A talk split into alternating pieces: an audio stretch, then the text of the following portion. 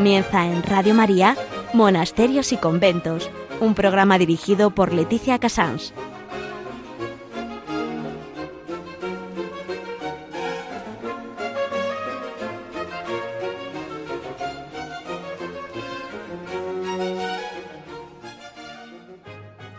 Buenos días a todos nuestros oyentes. Son las 11, las 10 en Canarias. Estamos en Radio María.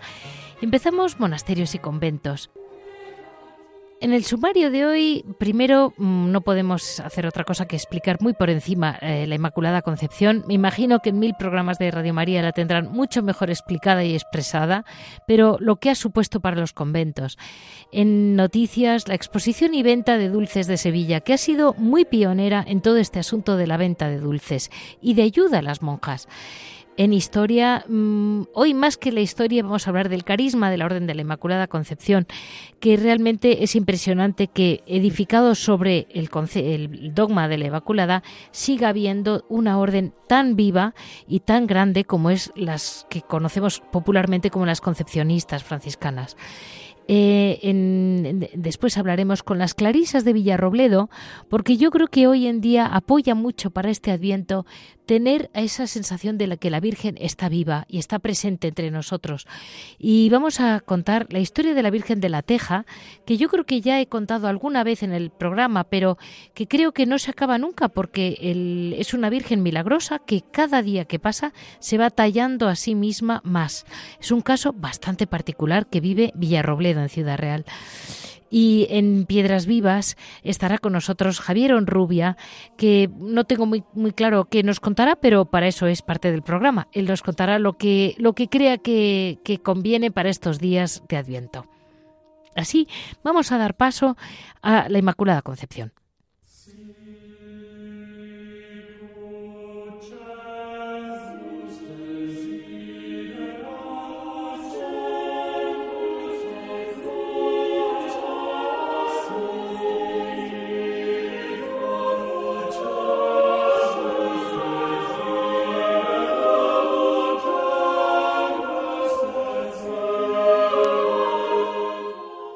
Ante todo, lo que es la Inmaculada, la Inmaculada, Concepción, yo creo que como dogma, etcétera, etcétera, no es este el caso para, para contarlo, pero sí que es verdad que es muy impresionante como ya en España, desde, los, desde, el, desde el rey Bamba, dice la tradición, eh, ya hubo el visigodo, ¿eh? estamos hablando del siglo XI, en el concilio de Toledo, en, en el 675, fue el rey Bamba visigodo el que ya fue llamado, entre comillas, defensor de la purísima concepción de María, eh, abriendo una línea de fieles devotos entre los reyes hispanos y monarcas como Fernando III el Santo, Jaime el Conquistador, Jaime II de Aragón, el emperador Carlos V, eh, su hijo Felipe II y siempre Carlos III incluido, que funda la Orden de San Carlos. Todos están hechos en honor de la Inmaculada. Es curioso porque eh, se crearon al mismo tiempo distintas cofradías. Estamos hablando de 1330. Claro, para todas, para todas las vocaciones eh, contemplativas, incluso, bueno, pues como lo estamos viendo para lo que los reyes de España, el concepto de la Inmaculada em, es como una base sólida para afirmar y consolidar la certeza de que la primacía de la gracia y la obra de la providencia en la vida de los hombres viene de Dios.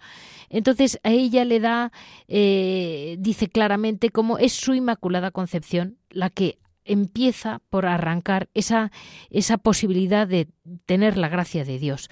Eh, es el, origen de realmente todo el movimiento de fe, eh, de fe del corazón en la Virgen María, como fue en la batalla de Empel, cuando, cuando ya en, cuando estaban en una y se deben de estar muriendo todos. Y acudieron a ella y ella la salvó. Entonces, bueno, pues mm, una tras otra es cuando eh, realmente hay muchísimos símbolos a lo largo de la historia de España, sobre todo porque como ella es patrona de la infantería desde la batalla de Empel, eh, es patrona mm, de, tantísimas otras cosas, eh, de todo el cuerpo jurídico, de la farmacia militar, del ejército, pero en parte todo siempre movido porque tenían un concepto muy teológico los reyes españoles.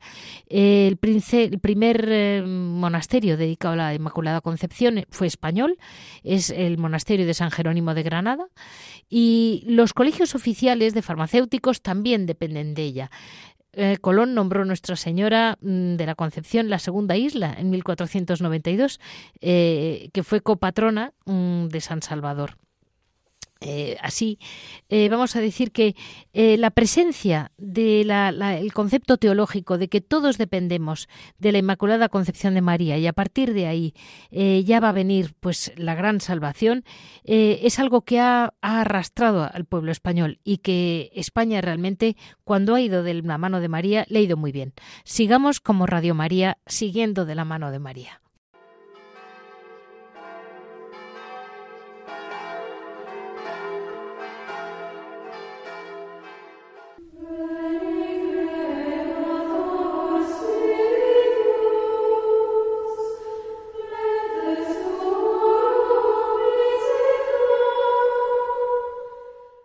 Hoy en Noticias, una vez más queríamos mm, llamar la atención a, todos nuestros oyentes sobre el apoyo de grupos de seglares de España a las monjas de clausura. En este caso vamos a hablar con Sevilla, que fueron realmente el grupo que arrancó con la ayuda a los monasterios.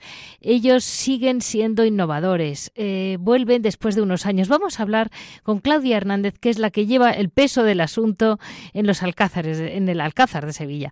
Muy buenos días, Claudia. Claudia.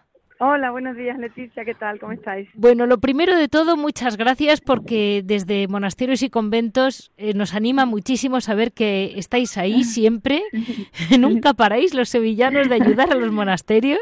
Llevamos 37 años ya con ellas. Se dice pronto. Sí, y el año pasado que fue terrible, mm, bueno, conseguimos más que nunca, que, batimos todos los récords, fíjate. Pero qué cosas, ¿eh? Gracias a, la gente que se vuelca también, ¿no? Vendimos dulces a empresas, en las parroquias, bueno, estamos todo el día vendiendo dulces de monjas. Eso es que es un ejemplo, porque es que realmente sois un ejemplo. Y eh, lo que estáis haciendo ahora son regalos de Navidad y de empresas, por lo que veo. Sí, mira, claro, nosotros llevamos 37 años en el Alcázar vendiendo en el Puente de la Inmaculada dulces de todos los conventos de Sevilla y provincia, porque, bueno, ya sabes que sobre todo aquí en Sevilla las monjas viven de su trabajo y aquí en Sevilla es hacer dulces. Sí. Entonces, el año pasado que no pudimos eh, estar en el Alcázar, es la, primera vez, pues se nos ocurrió vender eh, esos dulces a las empresas, a las cestas de Navidad, regalos de y regalos de Navidad de particulares también, y luego también en las parroquias. Entonces, eso fue tan bien, o sea, fue un éxito tal que este año nos daba pena perderlo. Así que además del Alcázar, este año estamos vendiendo a las empresas otra vez y luego hemos buscado ayuda para que haya otros voluntarios que también están vendiendo en las parroquias otra vez. Así que este año lo llevamos todo para adelante. o sea que además del Alcázar tenéis las empresas y vosotros me, me, dice un mensaje tuyo que pone los dulces de los conventos de clausura de Sevilla cuentan con el sello de calidad Hora et Labora. Sí, eso, el ayuntamiento que siempre nos ayuda muchísimo, el ayuntamiento de Sevilla, al igual que el arzobispado, el ayuntamiento el año pasado, eh, pues nos propuso un, sello de calidad. Entonces se revisaron los productos de todos los conventos de clausura uh. y, eh, pues sí, y entonces eh, tenemos, bueno, tienen un sello de calidad que mm, garantiza eh, pues que estaban hechos en obradores en silencio y oración, de forma artesanal, con productos de materia prima natural, con recetas muy antiguas, con una serie de cosas que tienen exclusivamente los productos que se hacen en los conventos de clausura. Y eso es pues el primer, eh, la primera ciudad del mundo o la única que tiene un sello de calidad en los productos de las monjas. Si es que sois muy pioneros en todo este asunto. Y una, y una pregunta, Claudia, eh, ¿qué es, la gente sigue comprando mucho dulce de las monjas? Sí, bueno, y eh, sí, porque primero que en Sevilla por lo menos a, eh, la gente le encanta ayudar a las monjas, son muy queridas y bueno, creo que todavía sigue siendo la primera ciudad después de Roma, la primera provincia después de Roma con más conventos de clausura sí, sí, del mundo. Es que lo de España es impresionante. Hay ¿eh? muchas monjas, muchos conventos, la gente les tiene mucho cariño, se les ayuda y luego nosotras tratamos en los últimos años también de que se eh, de que no sé cómo decirlo darle visibilidad las monjas de clausura tienen una vocación que no eh, que no está en, en, eh, en, el mundo, que no, no es como otras, otros carismas que están, el ópulo, los legionarios, las comunidades no catecumenales están en la calle, las monjas de clausura están en clausura. Hay gente joven hoy en día que todavía no sabe lo que es la clausura. Muchísimo. Entonces, nosotras a través de los dulces, entre otras cosas, tratamos de ayudar a que eh, a que la gente se acerque a los conventos, ya sea al torno a, comprar dulces, como a la iglesia, como a, hay algunas que tienen hospederías o que tienen salones para retiros o que tienen mm, eh, columbarios. Y entonces eh, inventar formas para que el público, la gente normal, se acerque a los conventos y, conozcan eh, qué maravilla de vocación tienen las monjas de clausura y qué vida más preciosa es la vida contemplativa, ¿sabes? aparte de vender dulces. bueno, pues mira, me hace muchísima ilusión porque es un conjunto que es lo que siempre ha sido la caridad cristiana.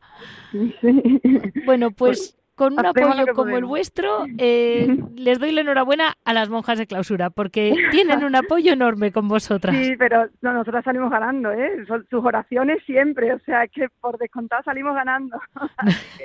Encantadas, vamos, de la vida. Pues muchísimas gracias Claudia Hernández por estar con nosotros, responsable hoy por hoy de todo el grupo que lleva la venta de dulces en Sevilla, en el Alcázar de Sevilla de las monjas de clausura. Muchas, Muchas gracias. gracias Leticia, gracias a vosotros siempre. Un besito fuerte.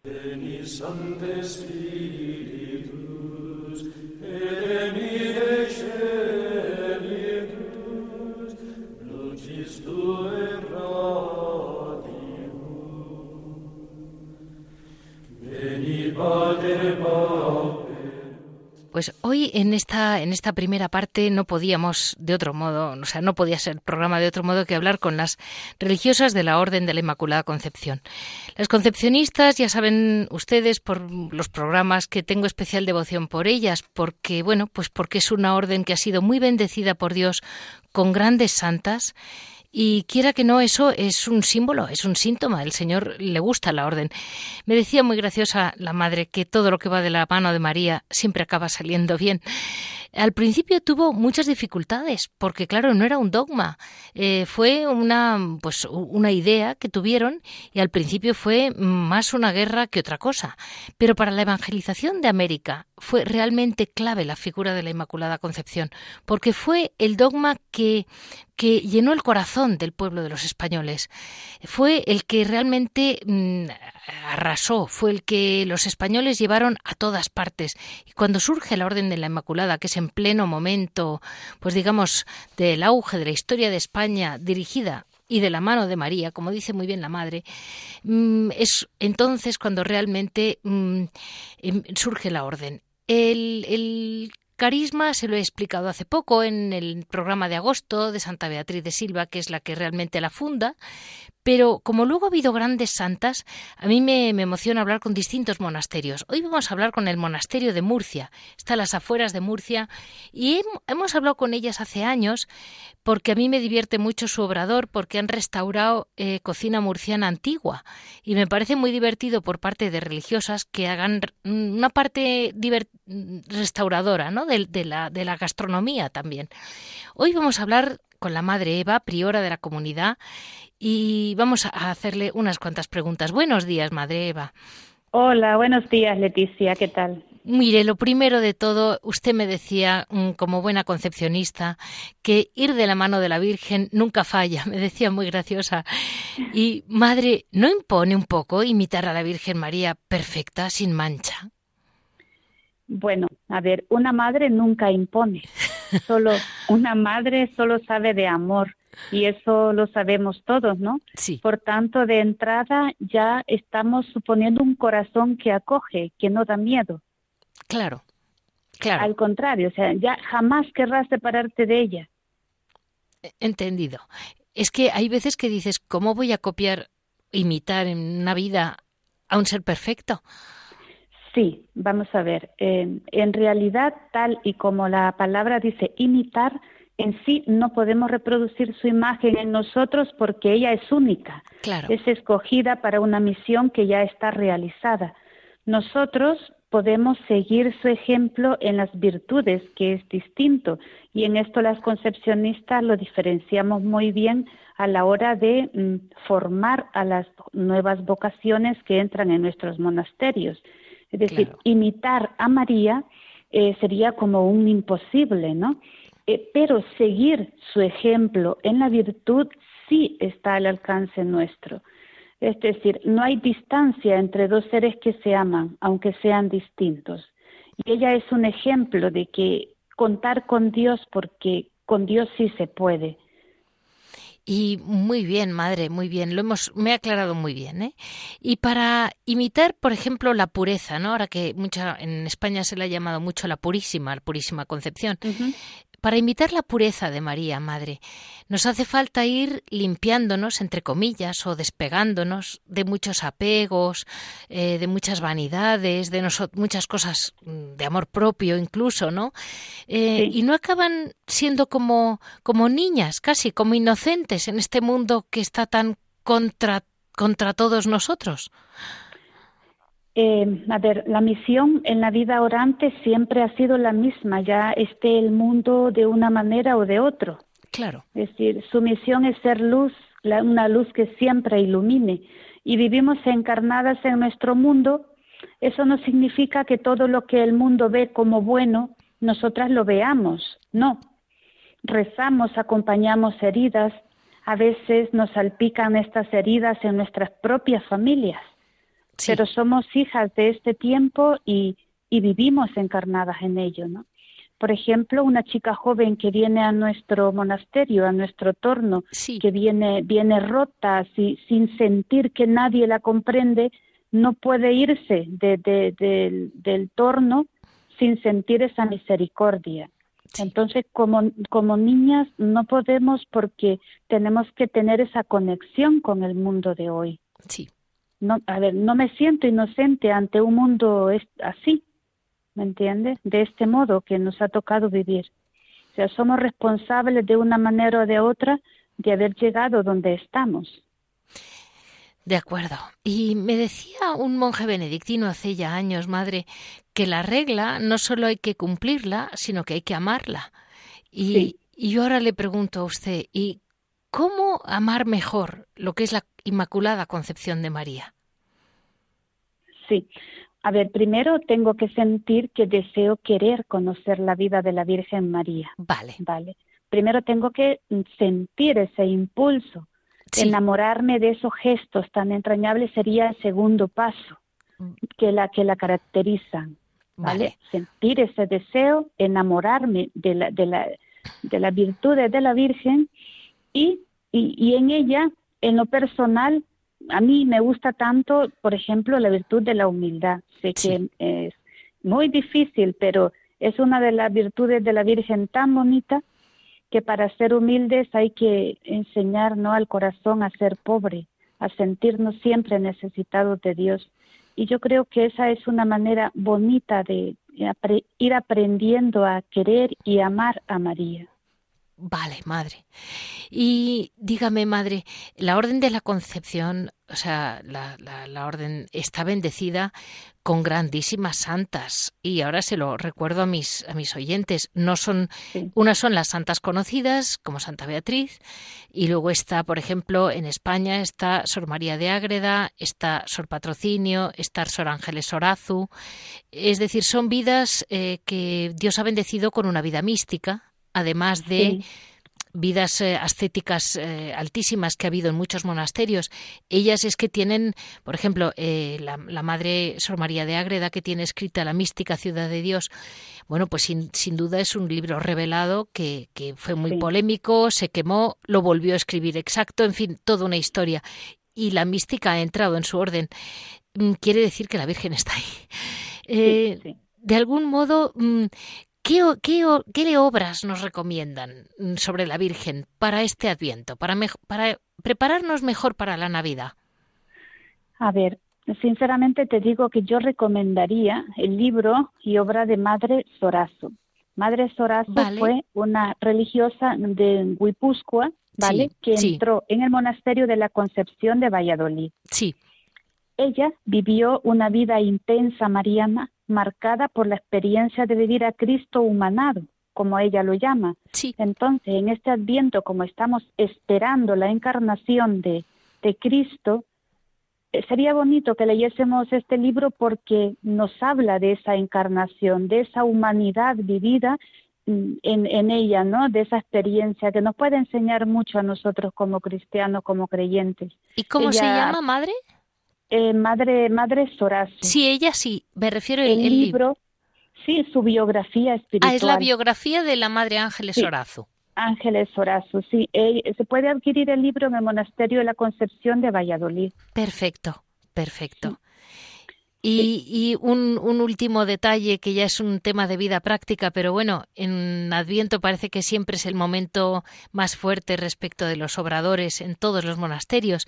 Como lo han pasado muy mal por la pandemia y ha sido un momento muy duro para todos, eh, el monasterio de San Antonio de, Murcia, además de dulces, elabora mm, recetas antiguas, ha, recuperado recetas, recetas casi perdidas, que las conocen los murcianos mayores.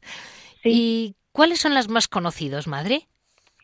Eh, por ejemplo, aquí en Murcia, en la región, es muy típica la torta de Pascua. Ah, vale. Torta de Pascua. Pero nosotros cuando empezamos el obrador intentamos recuperar lo más original de la torta de Pascua, que lleva nueces y almendras por encima. Entonces, lo, cosa que normalmente no se sigue haciendo por, por, porque se van simplificando los productos, ¿no? Sí. Pero nosotros hemos querido mantener y, y de hecho nos satisface mucho que la gente mayor dice, ay, cómo me, me recuerda a mi abuela, a mis padres, cuando comía yo torta de Pascua. Y eso para nosotras es el mejor premio que podemos escuchar.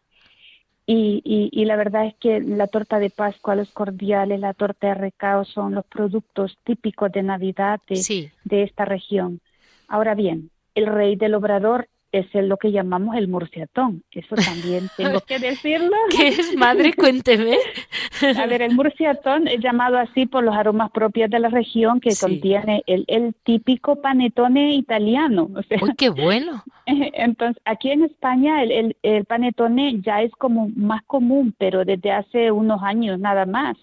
Entonces, eh, nosotros nos enseñaron a hacerlo y mantenemos pues eso, su originalidad, ¿no? De, sus aromas propios de aquí, la verdad es que está buenísimo. Bueno, en es textura, que en, sabor. En Murcia todo tiene 20 aromas más que en el resto de España. La verdad es que hay muchos. Es impresionante, es impresionante. Le ponen de todo, pero entonces se llama el murciatón. Exacto, sí, que murciatón vamos, viene de panetón. vale. ¿Y, qué te lo están vendiendo, madre, eso? Seguro que bien. Pues mira, eh, sí, gracias a Dios ahora es cuando, cuando más la gente lo demanda. Tenemos venta online a través de una página o conventosanantonio.com sí. y enviamos enviamos productos pues a todo a toda España. Fuera de España de momento no pero en la península en, en toda. Entonces, pues a través de ahí pueden hacer pedidos de, aparte del morciatón, pues otros productos que vean también en la página. Pues mm, muchísimas gracias, madre, por estar con nosotros, lo primero. De nada, vosotros. Porque en el fondo siempre están ocupadísimas y hacer un hueco para nosotros siempre es un, detalle. Bueno, nuestra mejor ocupación ya sabes cuál es, ¿verdad, Leticia? sí. Estar con el Señor. pues... Y allí es donde tenemos todas las intenciones de Radio María todos los días también y, y es nuestra principal labor. Muchísimas gracias, madre, porque desde luego que nos hace falta a todos y la radio, yo creo que Radio María realmente siempre estará con la Virgen y estará con claro ustedes. Que sí, por supuesto que sí. Muchísimas gracias. Gracias, madre Eva. Adiós, adiós. Hemos tenido la oportunidad de hablar hoy con la Madre Eva, priora de la comunidad de las concepcionistas franciscanas de Murcia, que realmente es uno de los monasterios más vitales de la orden y que realmente ha tenido la capacidad de no solo hacer este nuevo obrador mm, restaurador, entre comillas, de la, de la gastronomía murciana, sino que además pues siempre ha tenido una comunidad muy viva, muy, muy actual y, y de alguna manera su base, que es la Inmaculada Concepción, no la pierden nunca.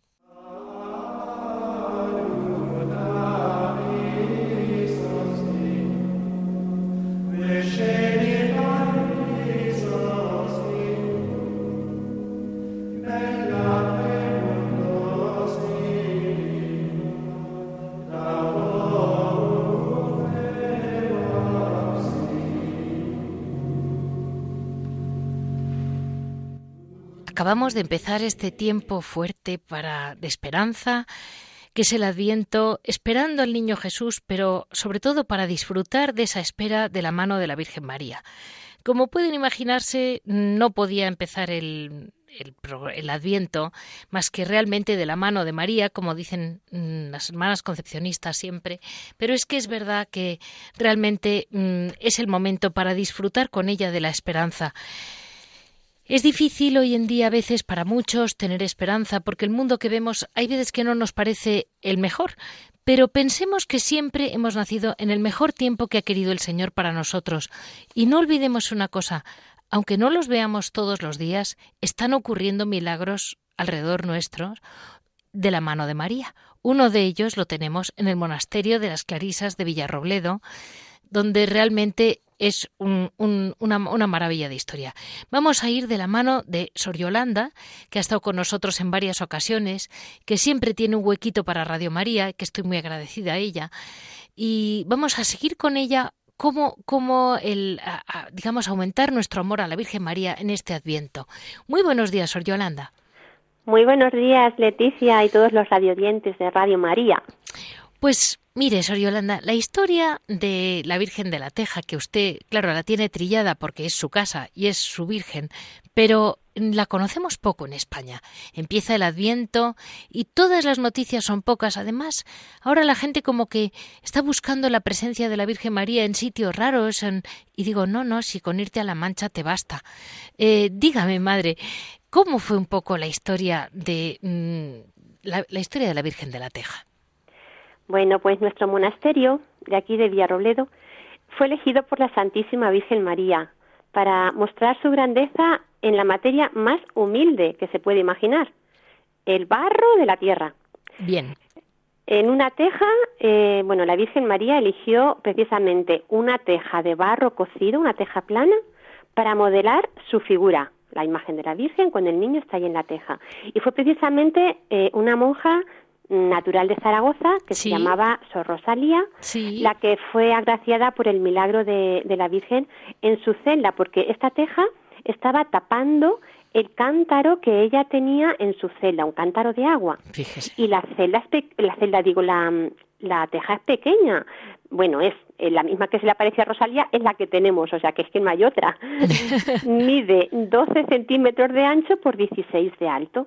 Y ahí es donde se apareció la Virgen y Sor Rosalía no se lo dijo a nadie.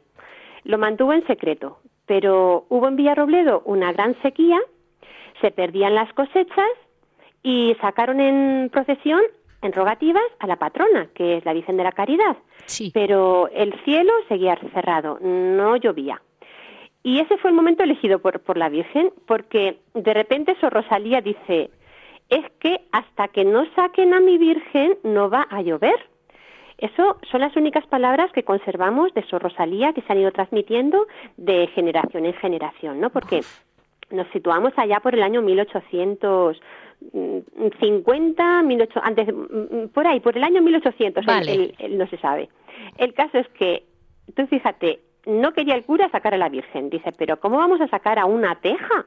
Dice, es que va, a llover, es que hasta que no la saquen no va a llover. Al final se convoca la procesión, eh, sacan a la teja y antes de llegar a la primera esquina el cielo se cubrió de nubes y empezó a llover, se salvaron las cosechas y así fue como la Virgen pues se dio a conocer a Villarrobledo, se le hizo una urna, que es la urna que tenemos ahora actualmente, eh, se le hizo la urna muy preciosa con, con un rebujado de plata, unas piedras y esta urna iba recorriendo eh, a las personas que estaban pasándolo mal por alguna circunstancia o por enfermedad, se la mm. pedían a las monjas y las monjas mm, dejaban a la Virgen de la Teja.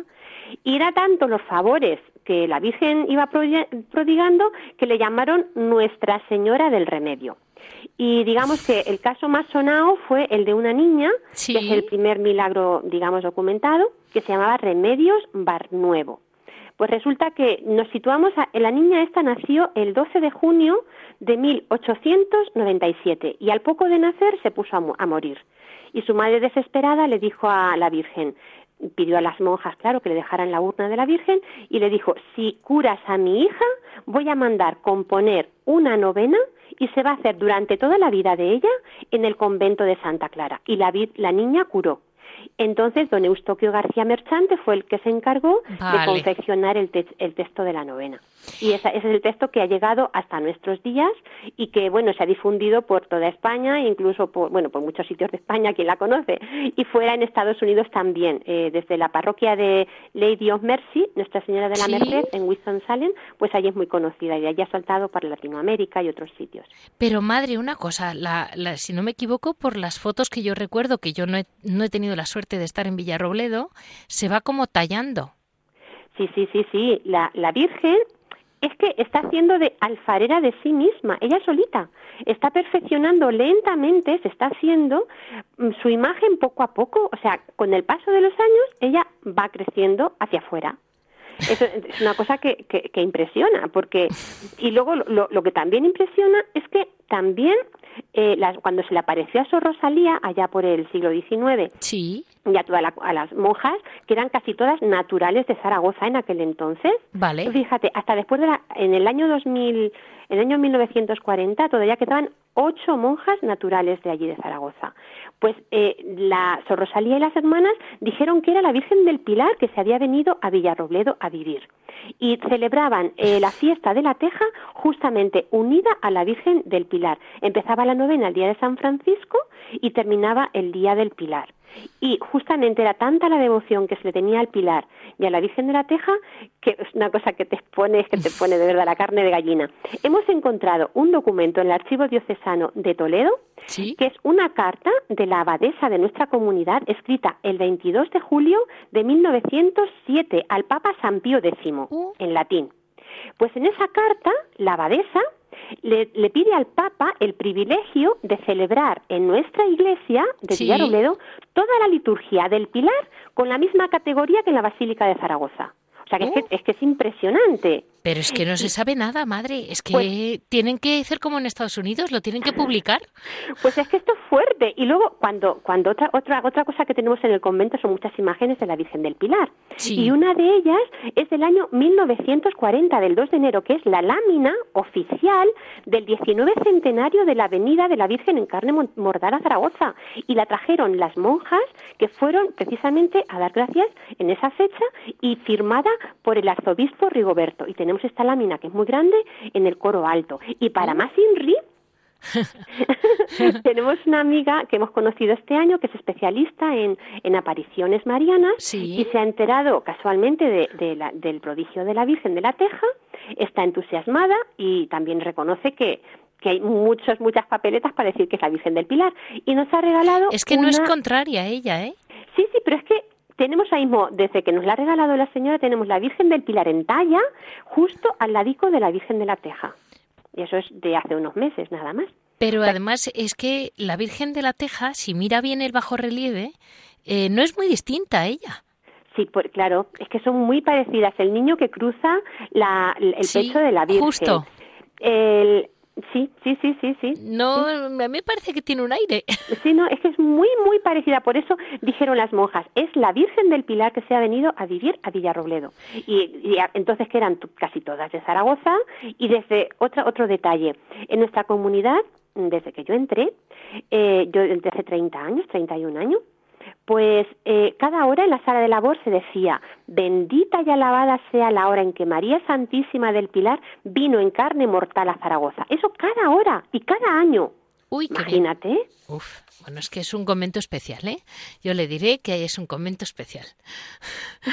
pues sí, porque la Virgen lo ha elegido y luego tenemos también una trayectoria, de, ay que no digo, trayectoria de santidad muy grande en nuestra comunidad. En el libro que hemos hecho de historia de los 400 años, pues hemos descubierto al padre, mm, ah, bueno, haciendo investigaciones, ¿no? Sobre nuestra, nuestros, nuestros orígenes. En el primer siglo de historia descubrimos a 12 monjas muertas en olor de santidad aquí en nuestra casa. Imagínese, imagínese, es que si es que yo siempre el día de todos los santos digo que yo no sé cuántos cuántos santos tendría que decir, porque no me caben las listas. Sí, hay muchos que no están canonizados y reconocidos. Y dígame, madre, este Adviento que acabamos de estrenar, ¿cómo, qué, qué, podemos, ¿qué podemos decir? ¿Qué podemos hacer para mejorar en este asiento? Bueno, en este asiento, bueno, la liturgia eh, que estamos viendo, ¿no? Nos habla mucho de que los cielos lluevan al justo, que la tierra brote al Salvador. Eso. Imaginemos, la Virgen de la Teja es una Virgen que se ha reflejado en el barro de la tierra. Y esta teja precisamente la tierra nos brota al Salvador. El fruto de esta tierra, el fruto bendito del vientre de María, es Jesucristo, el Verbo de Dios hecho carne que hecho, se ha hecho de nuestro barro, de nuestra carne, igual que María. Entonces, que somos todos es que, bueno, que somos todos, decir un disparate, que Cristo se ha hecho uno de nosotros, se ha hecho nuestro hermano, y como dice la carta a los hebreos, eh, los miembros de una familia son todos de la misma carne y sangre, y de nuestra carne y sangre es también Jesucristo. Entonces, meditar en, en, que el Hijo de Dios, en que el Verbo de Dios se ha hecho carne, se ha encarnado, es que es mucha tela, ¿eh? Y precisamente en el seno de una virgen. Madre, y una cosa, eh, ahora en los, eh, vamos, ya hay mucho estudio científico que realmente no explica cómo es posible que la teja se vaya tallando, pero ahí están. Me, manda usted un escrito muy bien hecho que, que está ya todo muy pues demostrándose que no es solamente una intuición de nadie, es que está ahí. Sí, esto, esto fue también providencia de Dios porque un vecino nuestro de casa, ya en el año 2004, vinieron al ayuntamiento a, dar unas conferencias, unos estudiosos, no me acuerdo de qué eran, y les habló del prodigio de la teja. Y dijeron a la comunidad, ¿les importa que estudiemos eh, la teja? Y la madre dijo a nosotros, pues no, pero que no le dábamos importancia, pues vale, pues vale estudiar la teja. Pues le hicieron, bueno, eh, eh, bueno, sigo. Resulta que le hicieron una serie de estudios, pero el, el más impresionante fue el, el TAC, la radiografía, tomografía axial computerizada. Al frente, digamos, a la cabeza de los estudiosos estaba don José Luis Tajada y Raiz, que es un prestigioso científico, ¿no?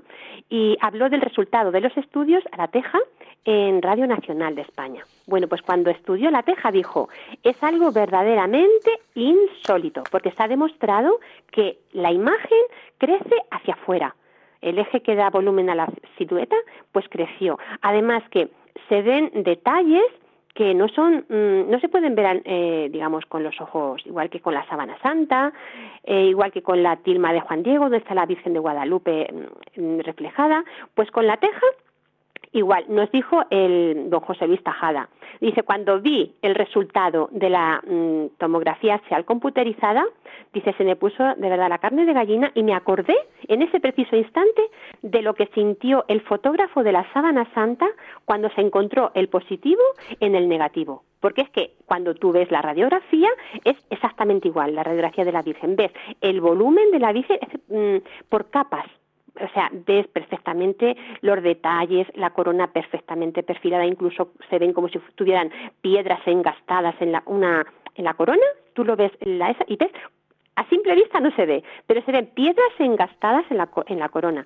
Se ve eh, las los ojos de la Virgen que están dirigidos hacia el niño. Se ve precisamente la mano derecha del niño que está mirando hacia el, hacia el que la mira, digamos. La Virgen sujeta la mano derecha del niño y la mano izquierda sujeta un cáliz del que sale una cruz. Eso no se puede ver con los ojos a simple vista, solamente en la radiografía. ¿Y quién puede hacer eso sino la mano de Dios? Madre, una solamente le puedo hacer dos preguntas más. Ya sabe que el tiempo en la radio es así. Una pregunta muy breve era solo preguntarle que ha entrado este mes de acaba de hacer sus votos temporales la hermana Clara Beatriz, ¿verdad? Sí, hace poquito, el día de Cristo Rey, el día 21, que era mm, la presentación de la Virgen María, hemos tenido una profesión en la Orden de Santa Clara. Una mm. nueva hermana con 23 años. Una nueva niña en casa. Sí, es, es, alegría caminando, es que es un cielo. Sí, es muy madura, aunque tenga 23 años, es, es muy madura y muy alegre, muy feliz y estamos muy contentas con ella. Y una última pregunta, madre. Dentro de todo este ambiente tan especial, eh, ustedes abrieron un obrador para sobrevivir todos. Con la pandemia supongo que habrán pasado una, racha muy difícil. ¿Y ahora qué tal están, madre? Me dice que tienen hojaldrinas de cabello de ángel. Sí, sí, las hojaldrinas de cabello tienen mucha salida Pero es que tenemos muchas cosas más. Tenemos bocaditos de limón, pastas de nuez, perunillas, nevaditos de almendra, cocos, rocas. El dulce rey, la verdad es que son las, las tejas de almendra. Vale. Y bueno, que bueno, si me queda tiempo, digo un poquito de la novena, que acabamos de hacer una edición nueva de la novena de la Virgen de la Teja, recién sacadita del horno, y con muchos testimonios de personas que han sido favorecidas por la Virgen, y bueno, que tiene también el, himno de la Virgen, y muchas oraciones, es que es una cosa muy linda. ¿Ese libro lo tiene, Madre? ¿Eh? ¿Ese libro lo venden? Ese libro sí lo vendemos. Pueden llamar por teléfono aquí al convento o escribir un correo electrónico a clarisasvillarrobledo.com. Perfecto. Perfecto, madre. Pues así lo, así lo haremos porque realmente es muy bonita. Y yo les digo a todos los españoles que les va a gustar porque es muy, muy suave, o sea, es muy austera, pero al mismo tiempo tiene toda la, la pues eso, el manto de ella, que es muy bonito, la mirada, como decía usted, todo muy bien. Pues... Y otra cosita última. Decirle a quien esté escuchando que cuando esté en alguna tribulación, en algún apuro, en alguna estrechez, que diga Virgen de la Teja, ruega por esto y rece a una de María. Virgen de la Teja, ruega por esto. Con tres de María, aunque no tengas la estampa, aunque no tengas la imagen, la, novena completa, pero para una emergencia, que es que, que por favor que digan Virgen de la Teja, es que acude, acude, está comprobado. Vale, así lo haremos. Hemos tenido la gran oportunidad de hablar con la con Sor Yolanda, hermana de la comunidad del monasterio de Villarrobledo, que como han visto mm, son pues testigos de un auténtico milagro viviente, que es cómo se va tallando poco a poco, cada vez más clara, la imagen de la Virgen de la Teja que es Nuestra Señora en una teja. Muchísimas gracias, Sor Yolanda. Muchísimas gracias, Leticia. Un abrazo a todos. Adiós.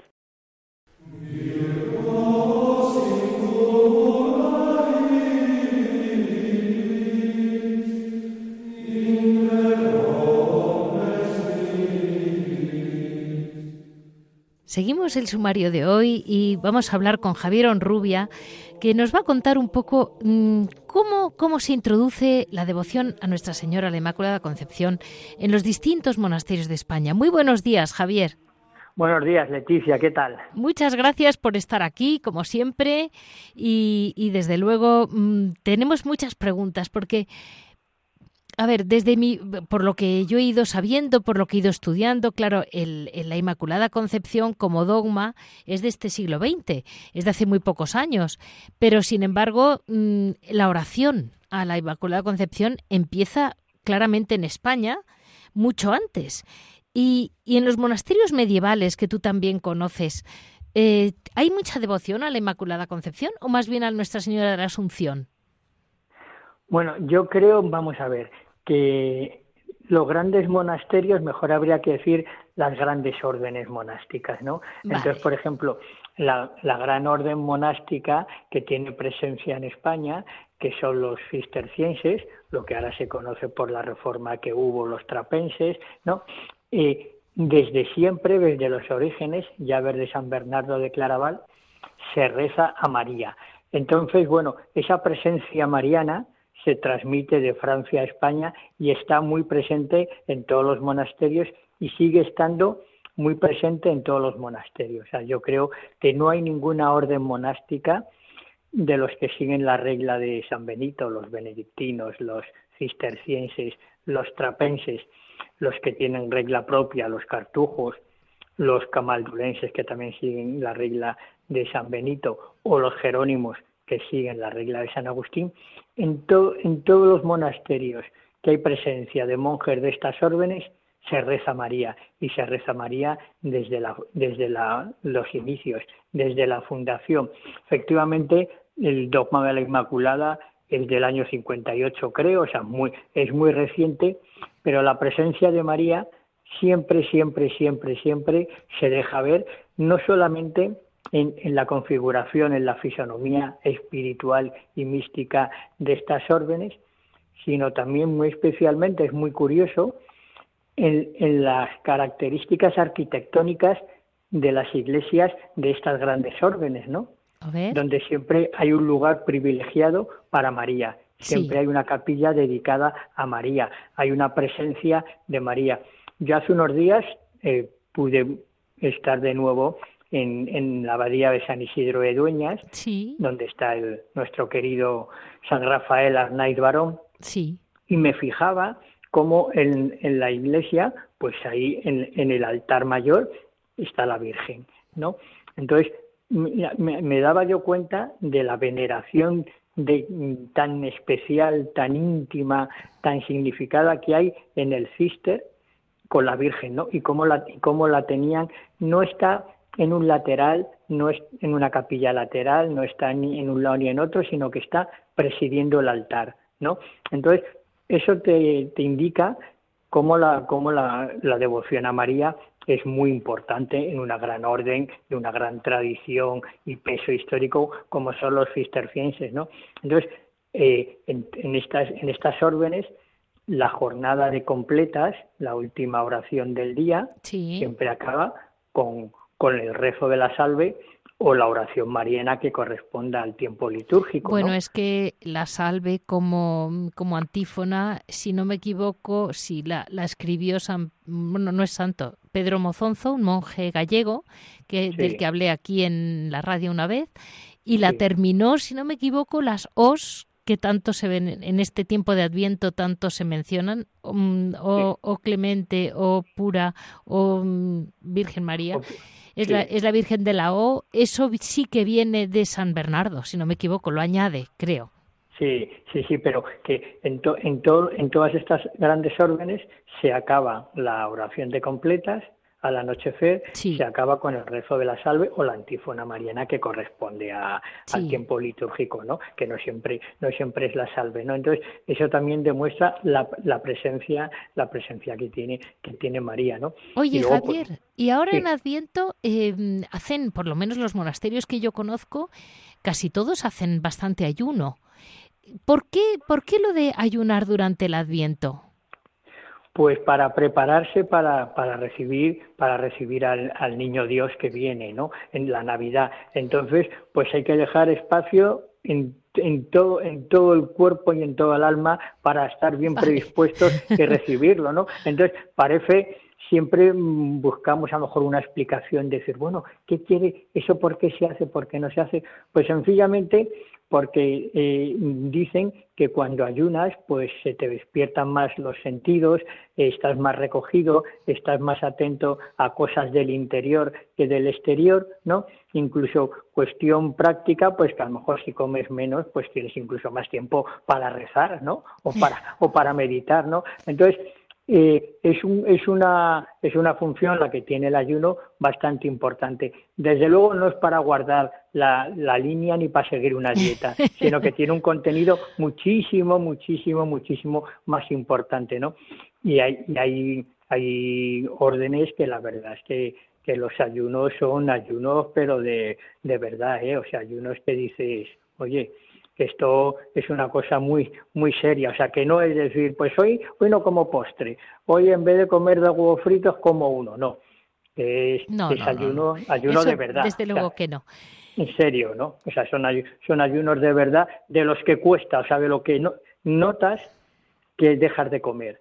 O sea, no es una cosa que dice, bueno, pues en vez de dos platos y el postre, pues me voy a dejar el postre, no. Pues a lo mejor en vez de dos platos, medio plato. ¿Eh? dejas uno y medio. O sea que son, yo los que, yo los que conozco se notan, ¿no? Y a lo mejor dices, oye, hoy no hay esto, no, es que estamos en el, estamos en el ayuno de Adviento, ay, verdad, sí, sí, es verdad, es verdad, ¿no? Que muchas veces lo echas de menos y te das cuenta de que han quitado, han quitado algo, que falta algo ahí, ¿no? Lo que normalmente comes, ¿no? O sea que es una, es una, es un ayuno bastante, bastante serio y que es el ayuno monástico que empieza antes del ayuno para el resto de los mortales católicos, ¿no? O sea, empieza, este ayuno empieza, empieza antes y dices, bueno, es una cosa que de verdad, cuando lo haces, ves que, que, tiene un significado profundo, que algo, que algo, que algo te quiere decir, ¿no? O sea, no es una cosa que se hace por tradición o porque hay que hacerlo porque sí, porque lo hacían nuestros mayores, sino que sigue, sigue teniendo un fundamento. Y ahora es muy curioso porque sobre todo monjas y monjas jóvenes están, están haciendo estudios sobre la propiedad de este ayuno, ¿no? Y efectivamente sigue siendo una cosa muy útil, o sea, lo que se viene haciendo desde hace mm, cientos y cientos de años, o sea, se hace porque tiene un sentido, pero tiene un sentido me voy a repetir, pero en muchos sentidos, ¿no? y un, detalle, Javier, porque ya sabes que la radio nos devora, que era preguntarte una cosa. Era eh, San Jerónimo, a quien tanto, tanto aprecias y tanto valoras, él al final se fue a Belén a vivir eh, para preparar mejor y para recordar todo lo que fue la encarnación del Señor en Belén. Sí, bueno, él vivía en una gruta en Belén, al lado de la gruta del nacimiento, eh, y, allí él quería recrear, quería hacerse esa composición del lugar. Él dice que pisar por donde pisó el Señor y, estar donde Él estuvo y respirar el aire que Él respiró. O sea, ver lo que los ojos del Señor vieron, lo que el niño cuando nació vio, ¿no? Entonces él estaba estaba tan entusiasmado con esa idea que se va que se va para Belén pero que no se va él solo sino que es que se va con un grupo de, de, lo que luego serían monjes y con el grupo de, mujeres con Santa Paula a la cabeza y sus hijas. O sea que se va un sético un, un, grupo de gente un séquito tremendo un séquito tremendo de gente no y entonces él les les transmite ese amor, ese amor por Belén, ¿no? Entonces, cualquiera que vaya a Tierra Santa y visite la, la, gruta de la Natividad, pues bueno, pues allí, allí hay una plaquita, una piedra que recuerda que allí, que allí estuvo San Jerónimo y ahí escribe pues cartas preciosas, maravillosas, de una profundidad y una finura espiritual que después de tantos años siguen cautivando a, a quienes las leen, ¿no? Y, y él, pues es de los que dice, yo quiero ir a Tierra Santa porque quiero, quiero palpar lo que, el, lo que el niño Dios palpó, ¿no? Otro gran enamorado, otro monje ermitaño místico, Carlos de Foucault, sí. que próximamente va a ser canonizado, creo que en mayo, ¿no? Pues también él, va, él va allí, porque quiere estar allí donde estuvo, donde estuvo el Señor, ¿no? O sea, que Tierra Santa sigue atrayendo mucha gente, eh, hace muchos siglos es San Jerónimo, y hace, pues yo creo que 100 años o menos a, a Carlos de Foucault, ¿no? Sí. Es, es, es, importante resaltarlo porque estas personas lo que querían era empaparse de, del ambiente, ¿no? Sí. Y la, y la verdad es que gracias a sus escritos, sobre todo de Carlos de Foucault, que es más reciente, nos lo transmite, ¿no? Pues nos vamos a ir, Javier, contigo a un monasterio para empaparnos de un ambiente que nos prepare bien este adviento, porque yo no sé muy bien si el ambiente de la calle nos va a preparar mucho. Y estamos viviendo en la España del año 2021 y estamos como estamos. Bueno, pues con esta idea de prepararnos, de prepararnos y de intentar realmente cerrar los ojos y, y hacer lo posible por prepararnos para esta venida del Señor. Así nos despedimos hoy de ti, Javier. Eh, hemos tenido la suerte de poder hablar con Javier Onrubia, que ya es parte del programa porque es otra piedra viva, yo diría. Dentro de su, de su mm, apartado del programa es otra piedra viva. Muchas gracias, Javier. A ti, Leticia. Terminando así con Javier, este ha sido mm, el sumario de hoy, ha sido, bueno, pues como agenda, como no podía ser de otro modo, la Inmaculada Concepción. En noticia, bueno, pues la exposición y dulces de venta de Sevilla. Yo creo que en Sevilla hacen un gran esfuerzo todos los años, que luego se ha contagiado a Madrid y a otros sitios de España, pero que realmente lo arrancaron ellas y merecen el, el premio de que muchos monasterios viven gracias a este grupo de seglares que siempre ha organizado la venta.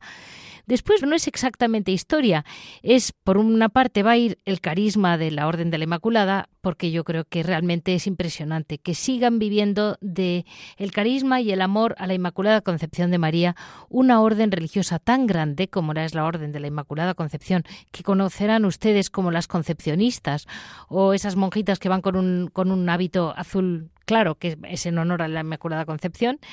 Y después las hermanas de Villarrobledo, un milagro viviente que tenemos en España eh, de la Virgen María eh, dentro de un monasterio, en las, en las mismas eh, físico y milagrosísimo y además para todos nosotros y a través de las monjas clarisas que siempre están dispuestas a hacérnoslo conocer, con Sor Yolanda.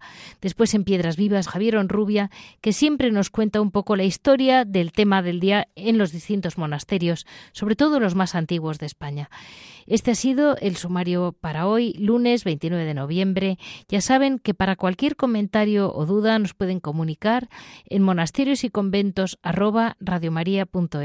Se lo repito, monasterios y conventos Y si desean escuchar los programas en la página www.radiomaria.es tienen disponibles todos los podcasts. Muchísimas gracias a Marta Troyano que está con nosotros, y muchísimas gracias a todos ustedes por estar con nosotros. Ya saben que dentro de 15 días estamos de nuevo en monasterios y conventos, que los monasterios no se cierran, más bien se revitalizan con el adviento.